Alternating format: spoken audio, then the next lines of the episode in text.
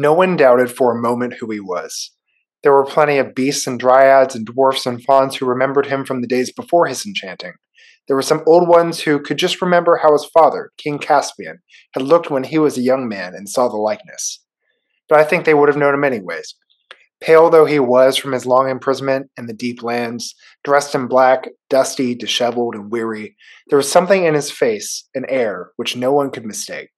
That look is in the face of all true kings of Narnia, who rule by the will of Aslan and sit at Cair Paravel on the throne of Peter the High King.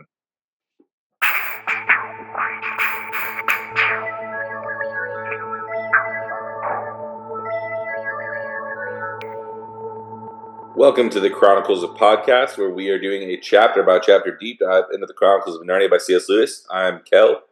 And I'm Chase. And thank you so much for joining us. Uh, if you uh, you know are just joining us for the first time, welcome. We're glad you're here. Uh, and if Thank not, you.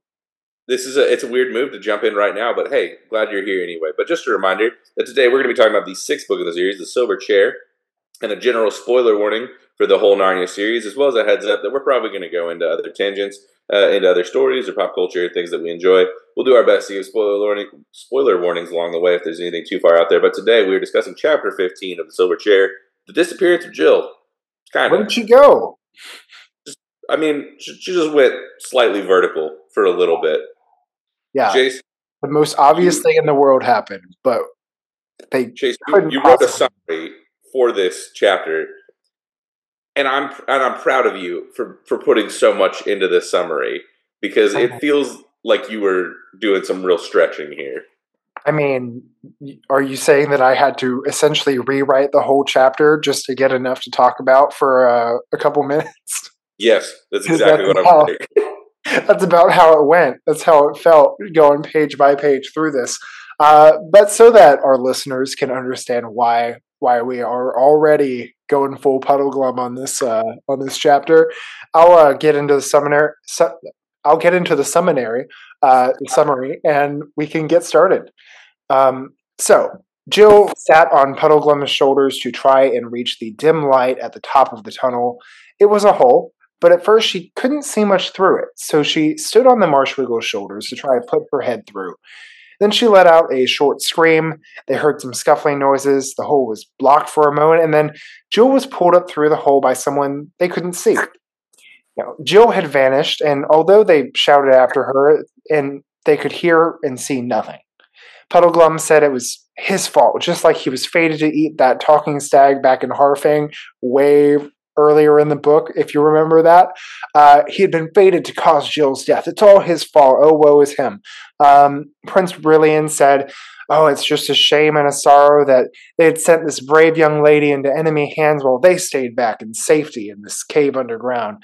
Eustace wondered if he was small enough to get through the hole after her as well, what really happened is that Jill had at first been seeing not up into daylight, but into the dark night sky, which is why it wasn't like a bright light coming through.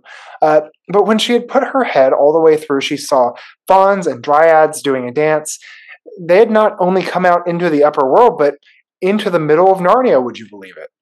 The reason she hadn't got much chance to say anything uh, to the others below her is because around the dancers were some dwarfs throwing snowballs, and uh, apparently it's part of the dance. Don't worry about it. But one of those snowballs hit Jill squarely in the mouth, and so she couldn't say anything for a second. Uh, then she cried out to the Narnians for help because they're buried in this hill. And the dancers and other locals came to their aid. The animals helping argued about whether uh, she's crazy because she said Prince Rilian was with her and doesn't she know he's been missing. Uh, they gathered tools to help. Then they saw Eustace come in trying to uh, stick his sword through and swing at everyone uh, from below. And after Eustace got his head out, though, he could see they were fine, apologized to the Narnians, uh, and then Jill shouted down the good news to the others, although obviously Puddleglum isn't going to believe her good news at first. Then a group of moles and dwarfs who had been woken up arrived to dig. Before long, the Marshwiggle and the prince were emerging from the darkness into the moonlight. For a moment, they exclaimed that no one had seen Puddleglum for a while and there had been search parties out for him. But then they all saw the prince, and the cheering and shouting began. Uh, they went to a nearby cave where supper was being prepared already and ate and rested. And Prince Rilian told his story, and they thought how this witch must have been very like the White Witch who once took over Narnia, and how all these witches always attempt the same thing, just with different plans for getting it. And that's the end of the chapter. and like I, it's just we we talked about this. This could have been two paragraphs. It could have been Par- two paragraphs, but he went for the most convoluted way of doing anything in this chapter. Paragraph one they are trying to lift Jill out of the hole, and she gets swept up. Paragraph two, they figure out that she got taken and it was actually Narnians because she goes, Hey, dig my friends out. And they all emerge from the hole. And that's the story. That's that's uh, this whole chapter. But you forgot about the dancing and the snowballs, Kel. I, and having to wake up dwarves and all this other stuff. I feel like this chapter, C.S. Lewis was like, oh man, I told my publisher that it was going to be 16 chapters and it's got to be like, you know, 200 pages or whatever, or, you know, whatever. It, it's not 200 pages, but like, it, you know, however many pages this book ends up being, where it's like, hey, it's got to be at least this number. So let me stretch this out. Let me throw in some Narnian lore. Let me do a quick recap for everyone of what's happened. Uh, you know, yeah, half of this chapter is waiting for shovels, and then half of the next chapter is eating breakfast. Yeah, it's a good and time. It's a good time, but Chase, we're you know our heroes. If you remember from last chapter, um, they are uh, they see a, a hole with a pale blue light coming through, and they're like, "Man, there's this is weird. We don't know what this what this time of day is or what world this is." Chase, yeah, does this go up into another cave with a dim blue light in it? It's moonlight, Chase. Yeah, I feel like outside, but it's not daytime. You know, should have should have felt like this was the obvious thing where they knew they were approaching the surface and they see a light and it's not yellow, so that means it's probably nighttime. I mean, but does nighttime even exist underground, Kel? Come on. What what is nighttime, Chase, if not just the absence of sun? You hmm. know? And you is the sun it. on? And where does the sun really go when you live on a flat Earth? Man, those are the questions that we really need to like have answered. But uh, what we come to, uh, you see that Chase and I are just stalling, looking yeah. for in all the wrong places. Yeah, much like C.S. Lewis, we have to stretch this out into a full length podcast. Right.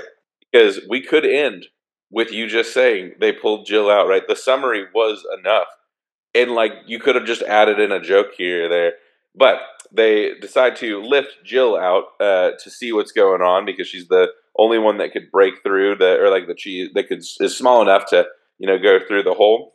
Um, and what happens is she's about to say like, "Hey, like we're we've made it," but it turns out she gets swept up. She gets hit by a snowball. Yeah, as you do as one as, does in a normal situation. And then you get swept up. Uh, like the the the only part of significance really here for me is Puddleglum being like, you know, being real Puddleglum has to remind you that he ate a talking deer uh, and feels real bad about it still. Cannibal, famous cannibal Puddleglum. But like, it is it? I mean, look. It's a you know who knows, but uh, they basically give you like he gives you like a page of perspective from the three guys, and then immediately shifts to the perspective of Jill for like four pages, or like and and it's there's just nothing. Yeah, which if you were say like uh, stuck underground or in a cave and your goal was to get out of that cave by helping your friend up through that hole. And then your friend got helped up through that hole. Would you be panicking that something went wrong? Or would you be like, oh, cool, it worked? Like, I just don't get the immediate, like, oh, she must be dead. the thing that we just did happened, so therefore it must be terrible now. Right. I feel and, like C.S. Lewis really leaned into the Puddleglum as irrational when the whole book he's been the only rational one. Right, and has progressively been braver and braver. Like it, he's like, oh yeah, he's still a cynic and everything. But in practical timeline stuff here, she gets pulled up and they freak out immediately. And when we see it from her perspective, she gets hit in the mouth with a snowball while she's being held and then she gets swept up into the dance and then immediately like couldn't have been more than a few seconds sort of like how i'm reading it, it is like hey my friends are in there go help them out yeah and they're like she calls down to let them know things are fine fairly quickly like within right. a minute or two what what's the point of having a panic right i don't understand the freak out here um, and because she immediately is like, "Hey, go dig my friends out." Hey, also one of them is Prince Brilliant. And then, like, before we get to that point, like, I feel like again, C.S. Lewis was like, "All right, time to insert some Narnian lore here," and we find out like the this chapter exists basically to, for us to understand what the snow dance eh, or the Great Snow Dance is. Oh yeah, this is fully a I want them to come out into nighttime because I want that plot twist ish thing for the end of last chapter. But also, I need a reason for there to be Narnians in the woods at night when they come out to help them because otherwise they're just like stuck still. So this is just an excuse. This is a like just Deus Ex Machina excuse to have people available to help. Right. And and it, then that's fine. You know, I'm fine with there being people. But Sometimes then to be, the reason that something happens is because the plot needs it. Like, couldn't it have been just as likely? Because they say later in this chapter, "Hey, there have been search parties looking everywhere for you." That this could have just been a search party, knowing that the group went north, where it's like, "Hey, we just sent people north to where like you could have been," and they were like camped out around a fire, and they saw like you know, someone starting to like emerge from a hill. Like as opposed to being like the great snow dance where it's the first moonlit night where there's snow on the ground and it happens to be a Tuesday and you know we have a gathering of at least three different species and races like it's it, it's too specific and random where it's like you already have a built-in reason here in search parties yeah it's uh I mean, but didn't you want to know that fauns and dryads and dwarves all like to hang out and dance together every we, every time it snows in the moonlight? Chase, the amount of dances between different like species and races that we've seen in the Narnian books so far is honestly surprising. Uh, you you're not going out dancing every weekend? No, especially not with you know the Greek gods of debauchery. Like, is is Bacchus back? I miss I miss Bacchus. We uh we need to bring back Bacchus and his girls. It's uh, it's, everything was more fun. You're not wrong, man. I mean, the wine starts flowing. The dryads and the fauns are getting a little loose. Like, it's a good time. Like, Everyone's out literally the god of debauchery, just in the middle of a children's book. What a crazy a children's book with Christian metaphors, and yeah. like it is an allegory. And he's like, "Hey, let's bring in other mythology." And like other people are like, "Okay, maybe that's fine." Who are you thinking? God of wine, God of orgies, God of party. And they're like, "Oh, are you sure about that? What about like?" God of love. Nope. I said what I said. Yeah. You know, uh, the word debauchery, the thing that is literally just like means of Bacchus. Let's bring him in. it's like, it's still wild. But they're like, like, I, I think C.S. Lewis is just like, you know who likes to party? The Narnians. Narnians like to party. And so they're like, hey, this party isn't like one of them wine and women parties. This is a snowball party. but the snowballs don't hit anyone if you do it right. It, yeah, they're like, really, this is Jill's fault for not knowing the snow dance. Yeah, if she was a better dancer, she wouldn't have gotten hit in the mouth, and then this all would have been fine. Some real gaslighty, like victim blaming for getting hit by a snowball. Uh, uh, but like, so she gets hit by a snowball, and then she's like, "Hey, my friends are in there, including Prince Brilliant." And then they're like, "Like, whoa, Prince Brilliant? What did she say?"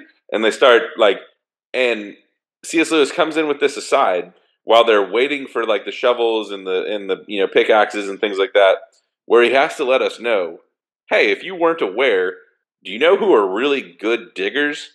Dwarves." But just so you know that they're not being put to work, they actually really like digging.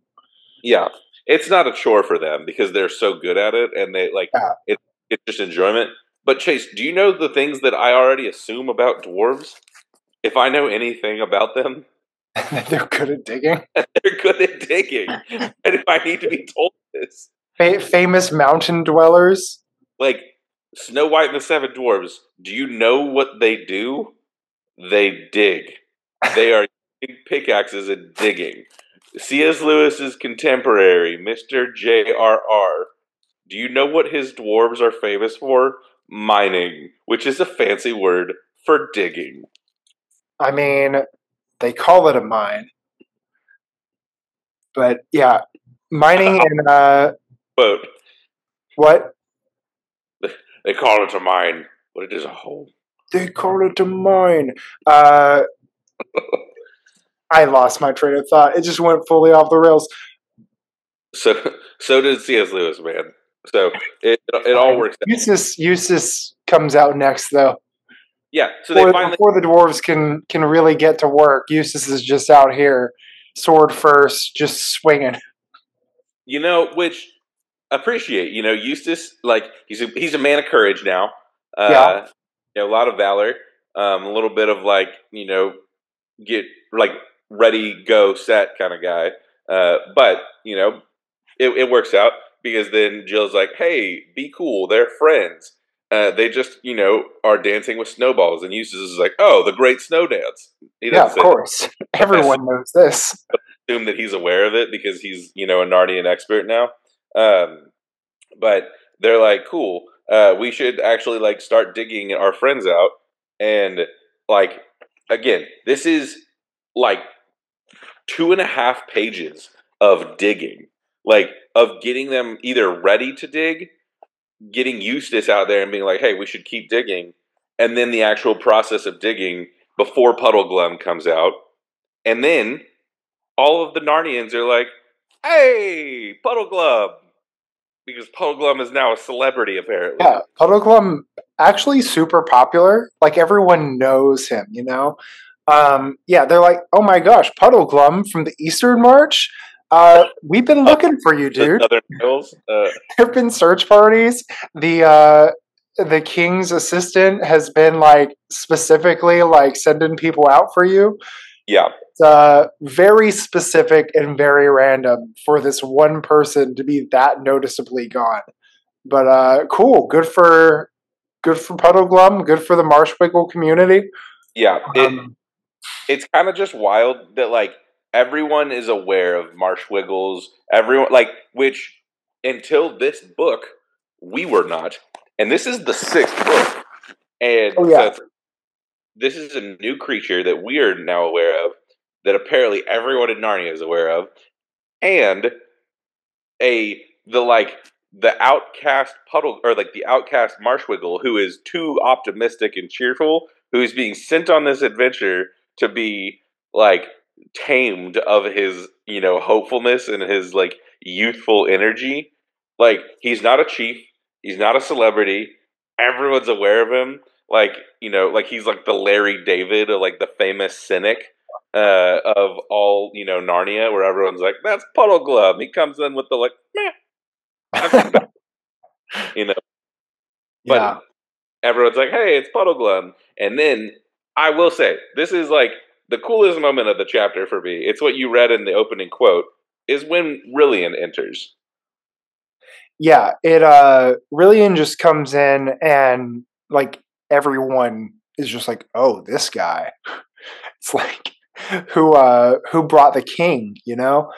Right. It, it really is like I don't know. I'm actually of two minds about it because part of me is like, oh yeah, like it's cool that people recognize like, oh, clearly this is the king's son and like yeah. and he has been looked for and like, oh, we're we can all celebrate now.